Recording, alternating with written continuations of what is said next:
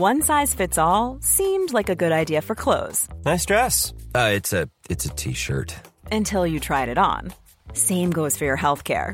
That's why United Healthcare offers a variety of flexible, budget friendly coverage for medical, vision, dental, and more. So, whether you're between jobs, coming off a parent's plan, or even missed open enrollment, you can find the plan that fits you best. Find out more about United Healthcare coverage at uh1.com. That's uh1.com. There's never been a faster or easier way to start your weight loss journey than with PlushCare. PlushCare accepts most insurance plans and gives you online access to board-certified physicians who can prescribe FDA-approved weight loss medications like Wigovi and Zepbound for those who qualify. Take charge of your health and speak with a board-certified physician about a weight loss plan that's right for you. Get started today at plushcare.com slash weight loss. That's plushcare.com slash weight loss. plushcare.com slash weight loss.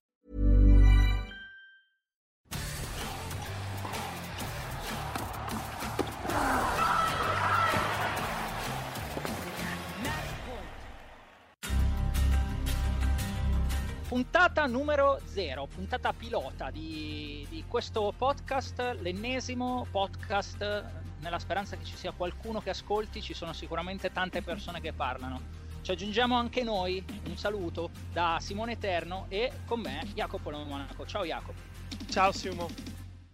Allora, eh, tu non sei nuovo del mondo podcast, chiaramente, ne hai, ne hai già uno, insomma, conosciamo, i, eh, i ragazzi che seguono il tennis eh, sanno dove, dove, trovarvi, se ne aggiunge un altro eh, che è questo, diciamo, voluto dai vertici, dai piani alti di Eurosport, è qualcosa insomma a cui ci si stava pensando. Eh, ci si stava pensando da tanto tempo eh, anche sulla scia, insomma, de, delle belle parole che avete utilizzato per noi durante eh, gli appuntamenti di live chat su Facebook che facciamo durante gli slam, proveremo ad accompagnarvi nel corso insomma, di, del futuro ogni settimana parlando di tennis. Jacopo, c'è stato tantissimo tennis questa settimana perché eh, sono venute fuori due, forse delle partite dell'anno nel giro di due giorni.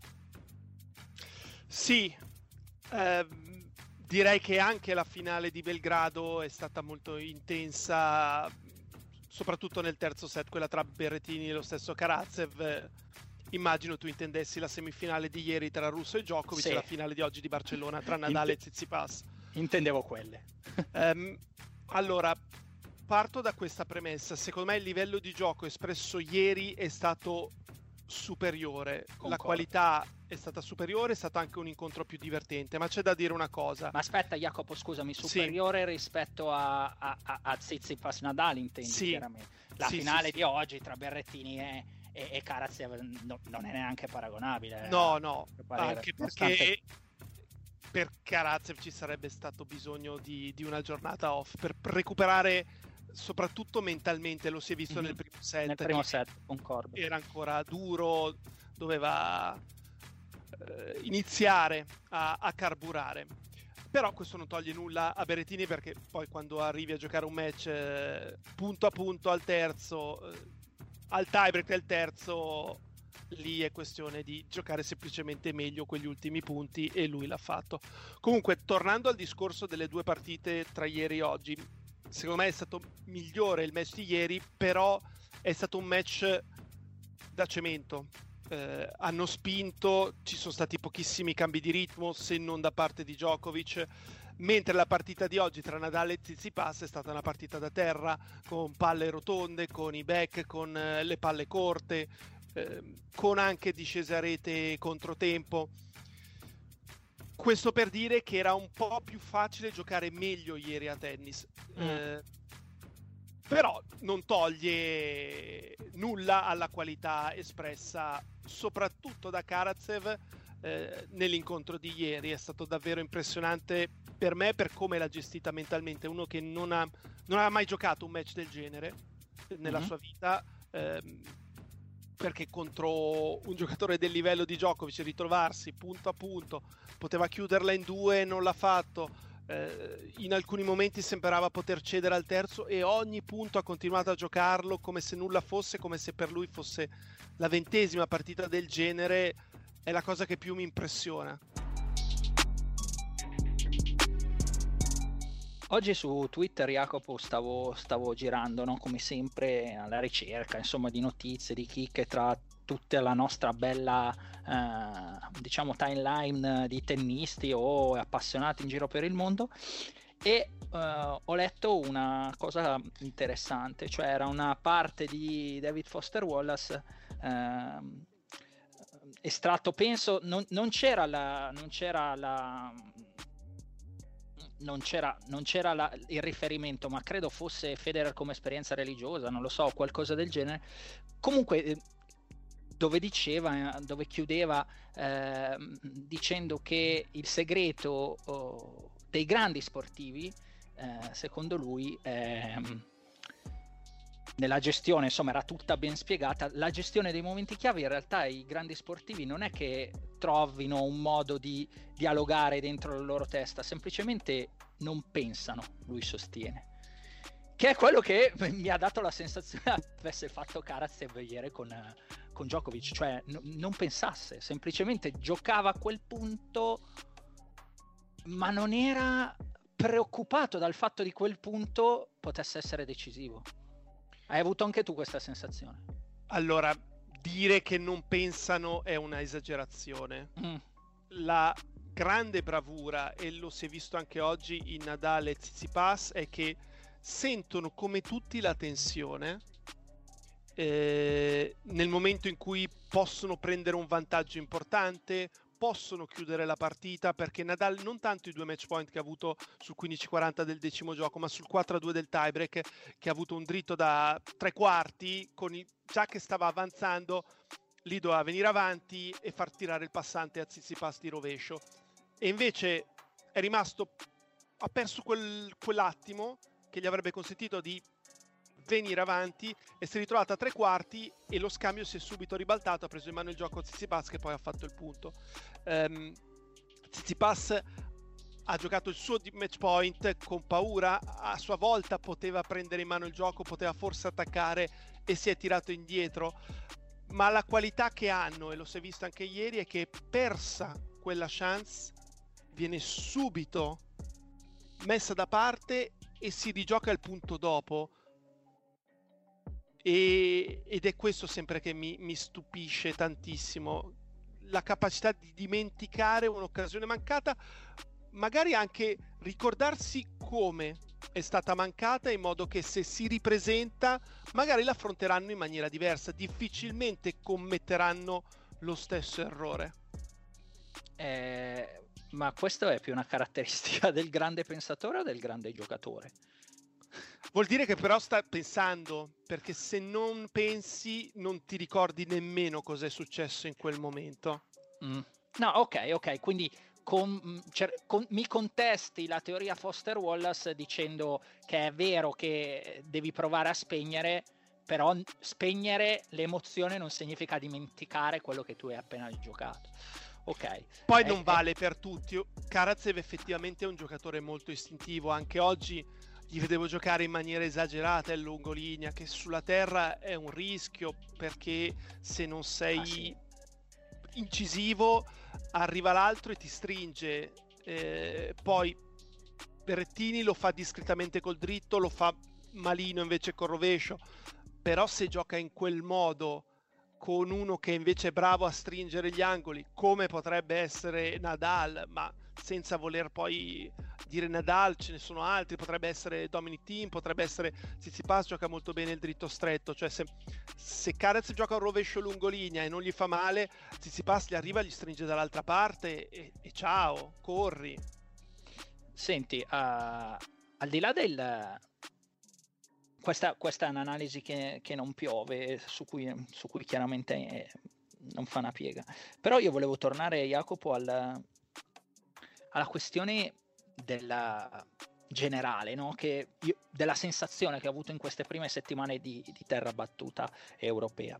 Eh, ho avuto, è vero che siamo all'inizio, però rispetto a tutti gli altri anni, anche per la fatica che ha fatto Nadal a Barcellona, per quanto è successo settimana scorsa a Monte Carlo, eh, per quanto è successo a Belgrado, perché Djokovic quella partita di sabato l'ha giocata, l'ho, gliel'ho vista giocare a un certo punto come davvero gioca agli slam, cioè a casa sua, nel suo circolo che porta il suo nome, non voleva perdere questo torneo, non è che l'ha lasciato andare.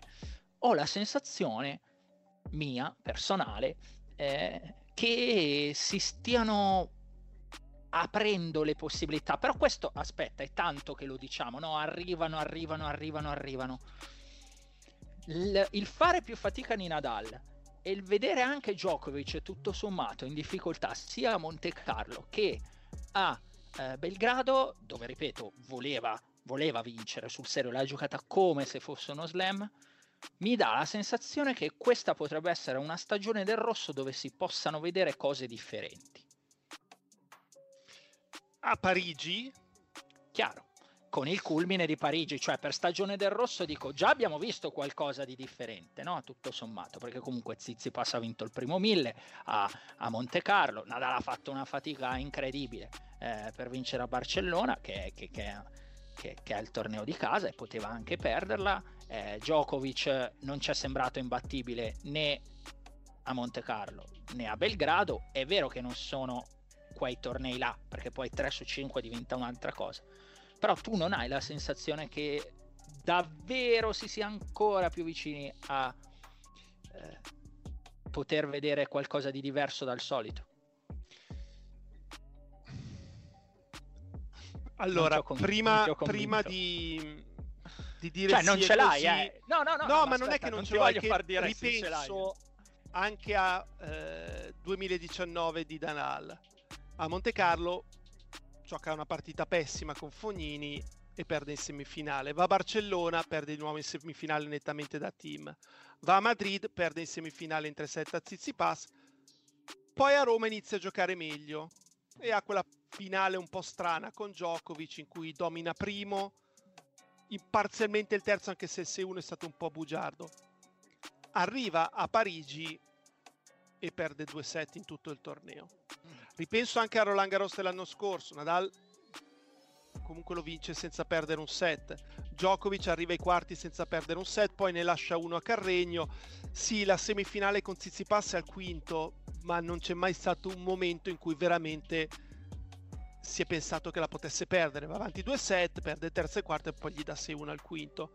Quindi sì, la speranza è che qualcuno speranza dia un filo da torcere, però lo voglio prima vedere. Cioè, secondo me è più probabile che uno o tutte e due approdi in finale facilmente. E tutto sommato mi fa piacere che Nadal torni al secondo posto perché sarebbe un peccato se finissero dallo stesso lato del tabellone Djokovic e Nadal a Parigi. Sì, questo, questo concordo. E sarebbe molto sbilanciato poi a quel punto certo, il tabellone.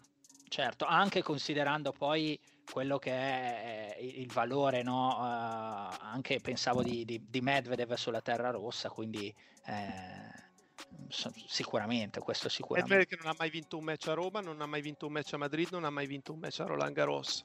Peraltro, è, difficile considerarlo uno dei, degli otto più forti su terra. No, no, peraltro considerando le sue recenti dichiarazioni, no? chi ci segue, chi è arrivato fin qua, insomma, la nicchia del tennis sa di quello ciò di cui stiamo parlando, lo annunciamo anche eh, per chi non eh, dovesse averle viste, quelle eh, non avesse dovuto aver visto, oh mio Dio, mi sto impastando con, uh, con i verbi Jacopo, sono molto stanco, non, non, avesse visto le dichiarazioni di, di Medvedev eh, sulla Terra Rossa, dice no, insomma esci che sei tutto sporco, eh, la palla non ha un rimbalzo uguale, cioè, sono dichiarazioni che mi hanno ricordato eh, molto quelle di un'altra di un connazionale di Medvedev nel campo femminile però no? ricordi? Sharapova? Sì, diceva di giocare sulla terra rossa. Bravissimo, bravissimo, Però poi ha imparato a giocarci alla fine è esatto. il dove ha vinto più slam, ma non esatto. accadrà a Medvedev. Non accadrà a Medvedev, ok. No, eh, mi ha rimesso in mente quelle dichiarazioni perché venivano dallo stesso, da, da, dalla stessa nazionalità.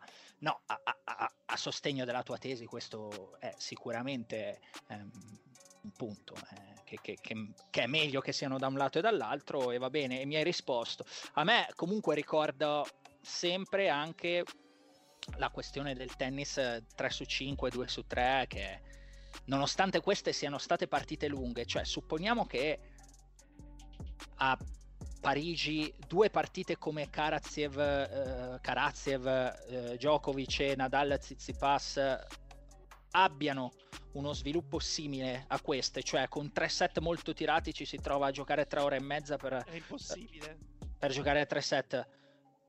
Se anche fosse, non ho dubbi su poi chi vada a vincere alla fine, cioè Ok. cioè, ho Nadal che mi batte Zizipas sicuramente e sono sicuro che Djokovic un modo poi di, anche se va sotto 2-7-1 con Karatsev dopo tre ore gliela va a vincere. E perché è una disciplina differente e, e- e perché la tenuta mentale poi penso sia ancora la forza più grande di questi due giocatori. Tu cosa ne pensi? Sì, e poi c'è l'abitudine a quel genere di partite, ma comunque non gestirebbero la partita come l'hanno gestita, ehm, non permetterebbero a determinati scambi di allungarsi. E la stessa cosa accadrebbe anche da parte dell'avversario, perché sanno che non possono impostare un match sul 2 su 3 e poi però ce n'è un quarto, minimo un quarto, perché stai 2-7-1 e, e il terzo set lo devi vincere. È come voler impostare un 10.000 sui 5.000. Eh, No, è chiaro, è chiaro. schianti, c'è poco da fare. Oppure dovrai prenderti un momento di pausa. E Succede nei match 3 su 5 che magari un set quando parte male poi lo lasci andare perché devi rifiatare. Ascolta, abbiamo accennato delle vittorie di, di Nadal e, e appunto abbiamo parlato tanto della partita di Djokovic eh, con Karatsev. È chiaramente arrivato il momento, ogni settimana troveremo il modo di parlarne, visto anche quanto si sta sviluppando ormai con eh, costanza eh, per quanto riguarda la racchetta italiana. no? Una volta era Jacopo trovare, eh, trovare un, un giocatore a fare semifinale, finale già di un ATP 250 era un evento e te lo dico perché come Eurosport abbiamo sempre coperto questi tipi di eventi eh, sul nostro sito, eh, intendo chiaramente, per chi ci sta seguendo anche e, e arriva tramite questo podcast proprio dal nostro sito, abbiamo sempre coperto la diretta scritta eh, di, una, di un tennista italiano che arrivasse a fi- finale diciamo su una TP 250 o magari già semifinale per i 500 per i 1000 è un altro discorso. Eh, era un evento raro cioè io ricordo che ogni tanto succedeva, succedeva di farlo. Ormai qua praticamente abbiamo sconvolto la programmazione del sito Jacopo perché ogni settimana ci ritroviamo a fare eh, finale, eh, scusami, quarti di finale, semifinale, finale, perché ci sono talmente tanti eh, tennisti che stanno uscendo eh, che insomma meritano di, essere, meritano di essere seguiti. Questa settimana ci sono stati sia, sia Sinner eh, che Berrettini. Di Berrettini abbiamo già accennato qualcosa, però forse non abbiamo sottolineato quanto sia stato importante questo torneo, almeno a mio parere, non so cosa ne pensi tu, perché dopo 71 giorni da quell'infortunio, eh, dopo un avvio di stagione che sembrava così promettente, no? iniziando delle belle partite in ATP Cup, personalmente l'avevo, lo- l'avevo anche intervistato per... eh, per produrre insomma quel, quell'on form che è uscito poi sempre sul nostro sito eh, di Eurosport dove si raccontava un po' diceva di essersi allenato bene, stava giocando bene, ti arriva un infortunio che ti tiene fermo due mesi,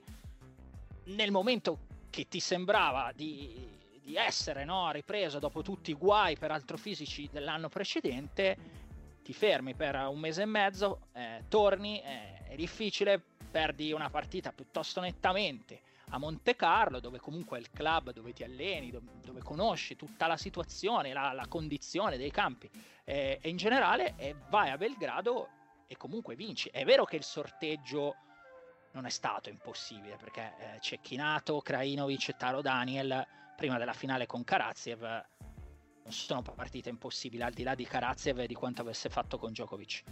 Però secondo me è un bel segnale per la stagione, o no?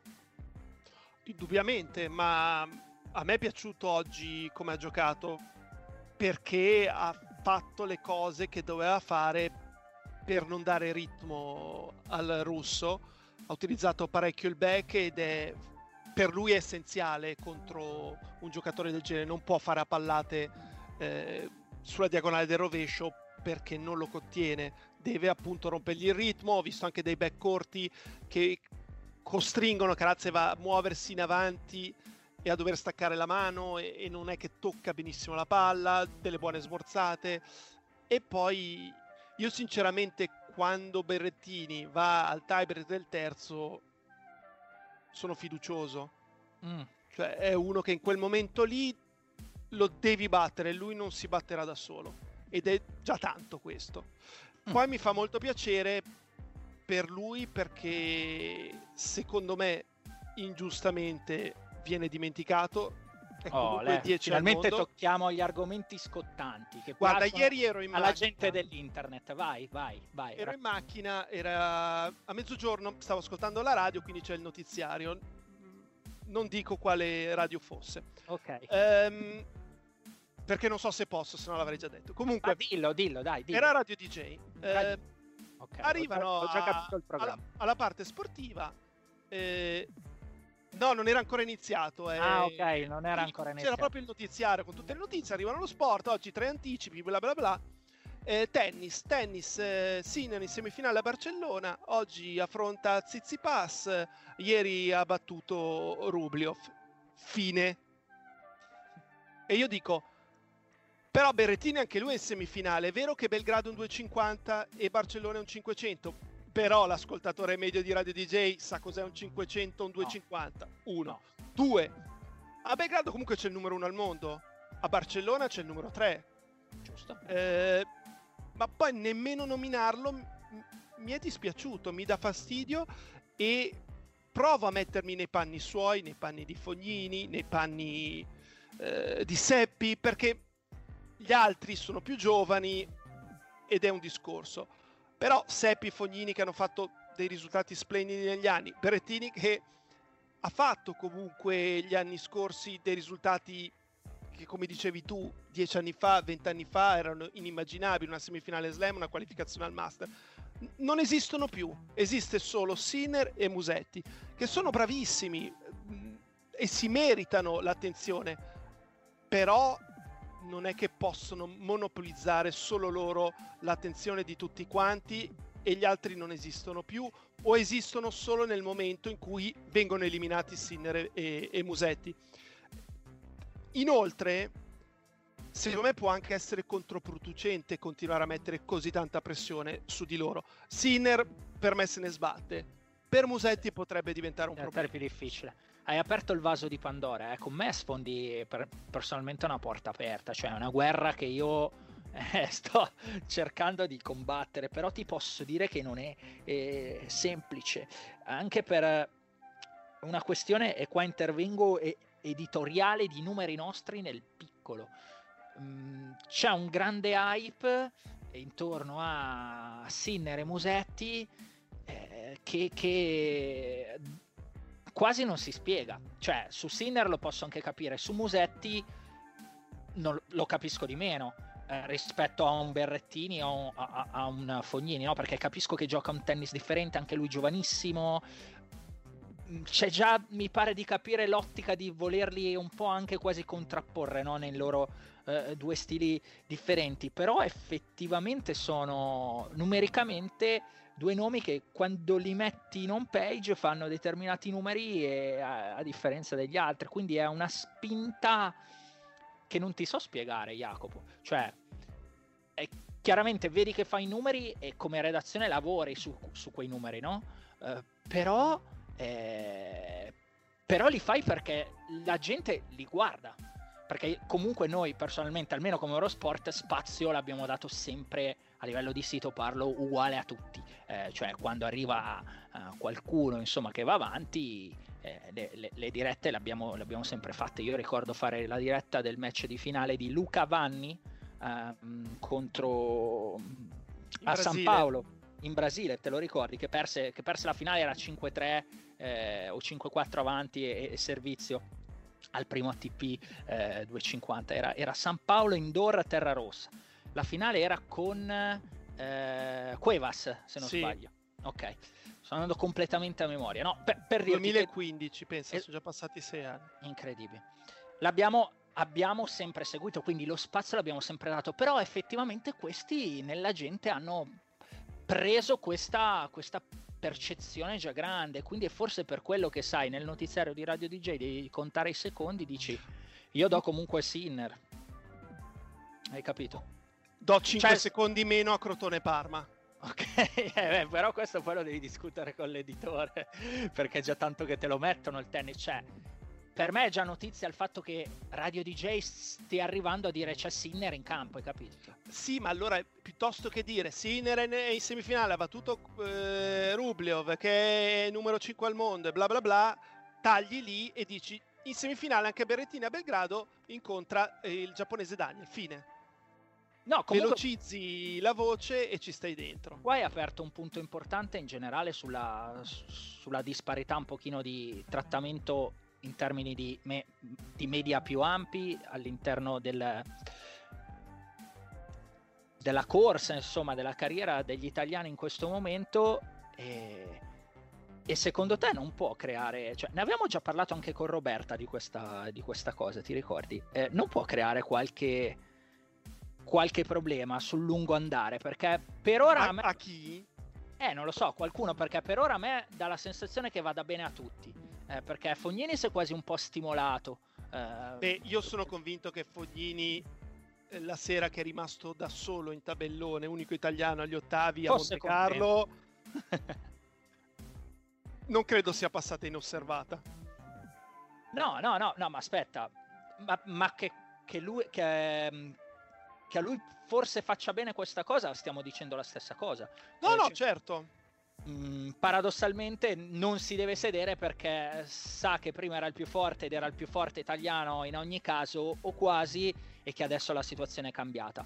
Eh, però anche Berrettini per dirti con Sinner hanno un ottimo rapporto, no? si allenano spesso insieme, eh, è successo, eh, quindi mi pare che per ora il gruppo funzioni abbastanza bene, però è anche vero che siamo tra virgolette all'inizio sulla sì, distanza. Ripeto, ehm... Cioè, è, che è un problema che noi come italiani non siamo mai stati praticamente abituati ad avere se non, credo, eh, anni, cioè dobbiamo tornare agli anni 70, Panatta, Bertolucci, Barazzutti. Certo, eh, mi sembra che sia difficile non voler bene a Sinner e questo è il grande vantaggio però immagino che dia fastidio agli altri questa mancanza di, di equità. Sulla distanza. Dopodiché non, non se la prendono con Sinner, però con tutto il resto potrebbe dargli fastidio nel momento in cui magari verrà trattato eh, non nello stesso modo. Ma facciamo un esempio, in, in, Davis magari gli viene permesso qualcosa, non adesso, in futuro, uh-huh. eh, e sai, quando poi fai parte di una squadra, tra virgolette, eh, non ci dovrebbe essere la stella, a meno che poi Sinner diventa uno e gli altri sono 15-20 e per forza di cose riceverà una, un trattamento diverso. Però se la situazione è in equilibrio e uno è trattato in un modo e uno in un altro, allora inizia a darti fastidio perché rimane il fatto che il tennis è uno sport individuale se non per poche settimane all'anno. Diciamo che è un, allora è un, è un potenziale argomento di cui magari ci eh, ritroveremo a parlare in futuro. Hai presente quegli allenatori, Jacopo, che dicono eh, è, è meglio avere il problema di, eh, dell'abbondanza, no? dei tanti attaccanti, quando dici chi gioca, se c'è questo, se c'è quello, cioè penso a... Facciamo una parentesi calcistica che non so quanto sia amata dal pubblico di questo podcast, però che ne so, il mondiale del 2002 no? in Corea, eh, con Vieri, Montella, Inzaghi, Del Piero, Totti e, e il povero Trapattoni che, che, che, che doveva decidere. Cioè, da appassionato di tennis e, e discreto, insomma, non, ma sì, dai, usiamo anche questa parola, tifoso del, del, movimento e che vadano bene gli italiani, cioè preferisco avercelo questo problema che piuttosto poi venga fuori che si scannino che avere il problema inverso. O, o, oppure tu la pensi diversamente? Qual è la tua idea su questa cosa? Se c'è rispetto tra di loro, sei a posto. Penso a quello che è successo con la squadra di Fed Cup. Um, uh-huh. Per anni comunque giocavano tutte le partite più importanti, pennette vinci e io non posso credere che tutte le volte fossero loro due le più in forma. Beh, l'abbiamo chiesto questo a Roberta, no? Eh, però Barazzutti seguiva comunque eh, quello. Non, non, è mai stato un capitano che decideva ok questa settimana ti ho visto meglio anche se sei delle quattro quella con la classifica peggiore io voglio darti fiducia. Per forse anche il quieto vivere eh, faceva la scelta che avrebbe fatto chiunque eh, non addetto ai lavori senza dare peso. Uno poteva anche far schifo tutta settimana però il sabato avrebbe giocato. Eh, a me sta cosa non piace perché se io vado lì e non ho nemmeno la possibilità di giocarvi il posto, cosa ci vado a fare? A portare l'acqua? Eh no, perché poi la competitività dell'atleta io penso che venga, che venga, fuori, però è anche vero che poi il gruppo lo devi... cioè si può anche creare nonostante questo, eh, dipende poi dai, dai, vari caratteri, per quello dico che è una fase, cioè sai in questo momento Musetti ancora per dirti sempre per tornare al suo nome è proprio all'inizio, no? Sinner è già più che lanciato. Eh, se dovessero giocare una Coppa Davis domani, io non ho dubbi che. no, non ho dubbi, stavo, stavo, pensando, no, chi faccio giocare? Beh, dipende dall'avversario, dipende dalla superficie. Però se dovesse giocare una Coppa Davis normale, secondo me il Sinner il posto non glielo leva già nessuno. E poi uno, uno gioca tra Fognini e Berrettini. Beh, se, se dovessero giocare sul veloce, Probabilmente Gioca... giocherebbero Berrettini e Sinner. Sì, ma certo. Però Fognini secondo te va? Eh, non lo so. Va per magari giocare il doppio? Non lo so, forse sì, forse no. Non lo so, dipende da quanto si senta va. uomo squadra. No, dipende da quanto si senta uomo squadra Fabio, che per una vita bisogna dirla. La bandiera in Coppa Davis l'ha tirata da solo o con Andrea Seppi. E, e questo, questo, va ricordato anche per una questione di.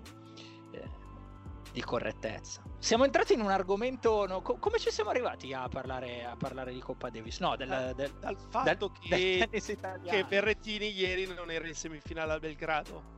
Esatto, dal fatto che nei media non era in semifinale a Belgrado e alla fine però Berrettini ha vinto. Ascolta, di Sinner abbiamo parlato di tutto tranne che di quanto visto in campo eh, con Pass. Eh, eh, dimmi qualcosa. Sia corretto parlare anche del, del match ai quarti di finale con Rubliov. Eh, Vai. Perché comunque Rubliov veniva dalla finale di Monte Carlo, aveva battuto Nadal, aveva battuto Rud in semi che, che a sua volta comunque stava giocando molto bene, secondo me sulla terra è uno dei primi dieci. Um, a me non ha fatto impazzire il match di Sinner né nei quarti né in semifinale. Cioè, ieri prima ho visto Sinner Zizipas e poi ho visto Djokovic e Karatsev, sembravano Pietoso. quasi due sport diversi. Eh, deve migliorare e questo forse è un bene perché sì. ieri non ha giocato bene. Eh, si vede che può migliorare in tante cose, nonostante questo qualche piccola occasione l'ha avuta quindi fa ben sperare. E, e, tutto il torneo non ha giocato particolarmente bene. Nonostante questo, è semifinale a Barcellona. Nonostante questo, ha battuto per quello che ho detto, un giocatore sì. fortissimo sulla terra. Ehm, quindi, per me è importante che riesca a, a mettere il naso tra i primi 16 e sarebbe però credo sia dura tra i primi 12 entro, entro Roland Garros, la, prima del Roland Garros. questione chiaramente legata alle, alle, teste di serie e alla posizione poi che ti permette di costruirti un cammino ovviamente differente all'interno delle due esatto. settimane dello slam. Questo... In questo momento è a 500 punti, un po' meno da Carregno che dodicesimo. E dovrebbe fare molto bene in uno dei 2000 e allo stesso tempo Carregno non fare particolarmente bene. Adesso però fammi controllare una cosa perché sono curioso di vedere Sinner cosa è scritto perché non mi ricordo al, al momento. Uh, Penso giochi la prossima settimana. Calendario, adesso te lo dico se è oggettivamente scritto qualcosa. No, Sinner non è scritto questa settimana. Uh, in cui siamo già dentro, in cui voi ascoltatori sentirete insomma questo, questo podcast, ovvero quella dell'Estorile di Monaco di Baviera, è scritto regolarmente a Madrid. Estorile Monaco di Baviera tra i primi 20 del mondo in questo momento sono iscritti soltanto Zverev a Monaco e Shapovalov a, a Estoril ci sono stati tanti forfè anche eh, tra cui insomma quello, quello, quello di Fognini è stata anche la settimana di Jacopo Ultrasinner, visto che abbiamo citato Fognini, del, del caso, del mini caso Fognini, eh, dove di cronaca insomma è stato, è stato squalificato eh, per eh, frasi ingiuriose. Eh. idea, opinione? Ma allora, hai, l'idea hai qualche notizia fatto, insider? No No, non ho avuto. Okay. Non hai avuto riscontri da inside. Non ho chiesto perché immagino che tante altre persone. Poi so che sto parlando del, del suo fisio, che Giovanni Teoli, non era lì. Quindi. Vabbè, mi scocciava. L'idea che mi sono fatto è che Fognini abbia detto una cosa che è stata capita male. Eh, credo che lui abbia detto de puta madre all'ennesima chiamata di, del giudice di linea al suo fallo di piede, che è un modo anche quasi divertente di dire sì sì molto bene bravo continua a chiamarmi falli di piede no sì sì non ha attenzione traduciamo non ha l'accezione che per chi non è ehm, chi non sa lo spagnolo questa cosa non significa quella cosa che voi pensate ok non gli sta dando del figlio del figlio esatto. di è uno slang eh, come dire che figata. in spagnolo eh, esattamente esattamente la, la, la, la tradu- tu puta madre è differente. poco? E se vuoi interpretare male non dico che l'abbia fatta apposta il giudice di linea eh, però può esserci stato un fraintendimento e ne ha pagato le conseguenze. Mi sembra che questa possa essere la, la spiegazione. la, la storia. Diciamo che il background non aiuta no. chiaramente. Cioè, l'avesse detto un qualsiasi altro giocatore, probabilmente avrebbero sh- deciso, fammi usare questo verbo, di interpretare che è stato un de e non un tu sì. a, quella, a, quella, a, quelle, a quelle successive eh, le successive parole, considerando che insomma ci sono dei precedenti, eh, l'hanno, voluta, l'hanno, voluta, interpretare, l'hanno voluta interpretare così. Eh, io, io, mi permetto di non aggiungere altro, insomma hai già, hai già detto te, era solo per, come stiamo discutendo, no, dell'intera settimana degli italiani, di quello che è successo, era per non sembrare che volessimo chiudere gli occhi appositamente per fare un favore a qualcuno oppure a qualcun altro, insomma vi racconteremo. Eh, parleremo di tennis, di quello che è successo durante la settimana, un po' questa l'idea del podcast, parleremo un po' di tutti gli argomenti che potete anzi indicarci eh, anche voi ragazzi, visto che siamo agli inizi di questa avventura, i nostri profili su Twitter li conoscete, eh, quindi nel caso poi se avete qualcosa di cui volete discutere o volete sentire discussione, ci potete contattare appunto tramite eh, i nostri i nostri social. Jacopo, io volevo parlare però, visto che se ne parla sempre poco, cioè il timing già è bello lungo, eh, però volevo parlare un pochino anche del tennis femminile, che se ne parla meno, anche perché, anche perché non abbiamo in questo momento, come abbiamo avuto una volta, tutta quella... Eh, rappresentanza che ci trascinava no? nel torneo femminile. Però secondo me c'è stato un dato importante questa settimana con la vittoria di, di Barti a Stoccarda. Peraltro Stoccarda che è un torneo di eh, assoluto spessore, visto ed è sempre stato ben frequentato dal, dal, dall'elite insomma, del tennis femminile. Ho visto una statistica, Jacopo, che mi ha impressionato. Barti ha vinto il torneo battendo Sabalenka in finale, questo dal punto di vista puro della notizia. Con questa vittoria Jacopo Barti raggiunge 10 vittorie consecutive contro una giocatrice top 10.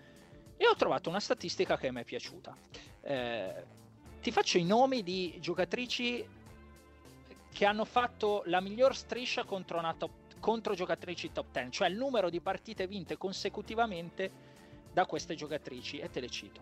Azarenka e Moresmo sono arrivate a 9, Uh, la Jankovic a 8, poi Sharapova, Kerber, Kvitova e Ivanovic a 7, Radvanska, Alep, Safina e Lina a 6, Muguruza, uh, Wozniacki, Sloan Stephens a 5 Naomi Osaka a 4.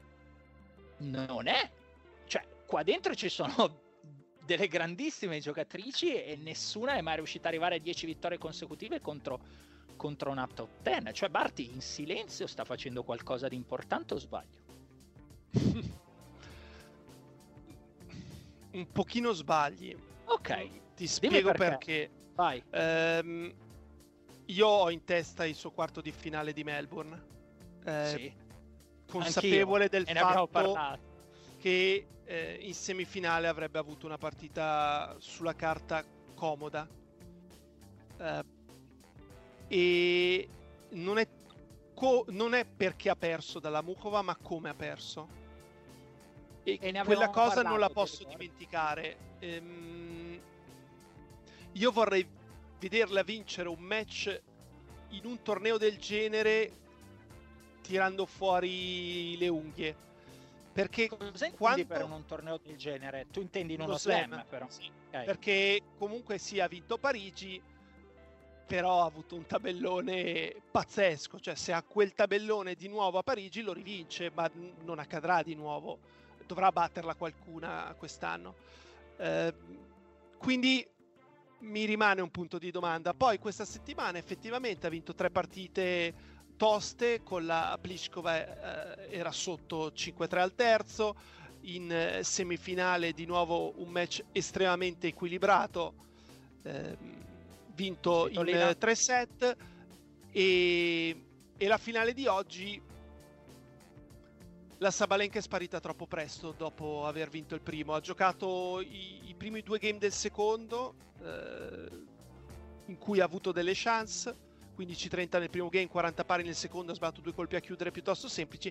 Poi però è andata sotto 6-0, 3-0 e, e non esiste che una giocatrice di quel livello perda 9 game di fila in quelle condizioni di gioco perché Stoccarda, come dicevi tu, è un torneo che tutti gli anni eh, vede eh, ai nastri di partenza tantissime giocatrici perché poi comunque l'idea di vincere la. Porsche Esatto. penso che non che non se la possono permettere però un conto è andarsela a comprare È un altro e vincerla È verissimo, è verissima questa cosa. ti dà una grande soddisfazione secondo me Ehm, però non c'entra niente con la terra vera perché si gioca indoor perché si fa molta fatica a stare in piedi e quindi è, è molto complicato difendersi su a Stoccarda e infatti negli anni hanno quasi sempre vinto giocatrici eh, offensive.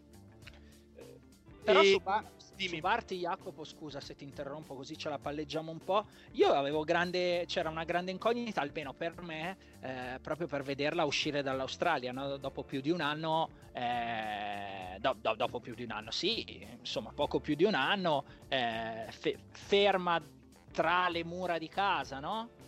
Eh, per- per- legata al fattore della pandemia, a me pare comunque un buon segnale, cioè andare a vinca andare a, Miami, andare a Miami, ricordi la prima partita a Miami? Io l'ho vista con la con, Kuzova, match con point annullato con la. Kuzova che ha giocato una seconda a 40 all'ora e l'è Sì. spostata a risposta Però- al dritto vincente. però una partita brutta dalla quale poi è uscita e poi ha vinto con Ostapenko, Azarenka, Sabalenka, di nuovo Svitolina, eh, Andrescu e poi cambia, si fa viene in Europa, va- viene a giocare a Stoccarda su, su- su indoor rosso e comunque vince tre partite importanti. Per una giocatrice che era stata ferma tanto, che è così, tra virgolette, contestata o poco eh, presa in considerazione, mi viene da dire, da quell'opinione mainstream di cui prima facevamo riferimento, secondo me non è una cosa banale. Quello che dico io è che non mi dà quella sensazione da numero uno al mondo che dici ok, è la favorita. Cioè, non sarà mai serena. È la favorita, ma neanche la Sharapova. Mm. Cioè, se perde, non è che dico, caspita, ha perso. Ho Sono capito. più sorpreso che abbia vinto il torneo che non se l'avesse perso. Cioè, a Charleston perde nei quarti 6-4-6-3 dalla Badosa. Ehm, e come abbiamo citato e citato a Miami al primo turno quasi perde dalla Kuzma. Quindi ogni partita o quasi deve prestare attenzione. Non può scendere in campo e dice ok, primi tre turni non ho problemi, eh, inizio a giocare il torneo dei quarti. Dopodiché risultati fantastici, però iniziasse domani Roland Garros, no, per me non è la mia favorita. Certo, se va a Madrid e vince, va a Roma e vince, faccio Cambia... in tempo a cambiare opinione. Cambi, fa in tempo a cambiare opinione. Va bene, Jacopo. Allora, abbiamo, abbiamo finito, direi, questo pilota generale eh, di, di questa prima puntata zero, diciamo, del podcast. Questo è più o meno quello che faremo nelle settimane che seguiranno durante Roland Garros già possiamo dirlo adesso in anteprima, eh, continueremo con quello che è stato il Facebook Live, quindi con la vostra interazione in diretta insieme a, a, a Roberta Vinci, eh, nostra graditissima ospite e compagna di avventura per gli slam. Eh, per il resto, durante, durante il corso dell'anno, insomma, continueremo a parlare di tennis settimanalmente. Eh, vi invitiamo, come vi accennavo prima, a scriverci sui nostri social, ai nostri eh, indirizzi Twitter, insomma, Jacopo Lomonaco, Simone Eterno. Ci conoscete, sapete quali sono, per darci spunti, chicche, argomenti, quello di cui volete domande. sentir parlare, domande, perché no? Perché no? E mh, mm, le segneremo e continueremo questo, questo nostro viaggio insieme nel mondo del tennis. Grazie Jacopo, ci risentiamo settimana prossima, cosa dici? O tra due o tra tre, vediamo quando partiremo ufficialmente con... Eh, no, vabbè, a me piacerebbe comunque magari per eh, la fine di Madrid fare la prima puntata ufficiale. Fare la prima puntata ufficiale, magari questa sarà la puntata ufficiale perché la stiamo registrando e diventerà una puntata ufficiale. Chi lo sa? Non lo so. Se non sarà la prima puntata ufficiale, avete appena ascoltato la prima non puntata ufficiale. Con questi giochi di parole completamente persi alla... nella stanchezza del fine weekend, vi diamo appuntamento a settimana prossima. Ciao, ciao, grazie Jacopo. Grazie a te Simone.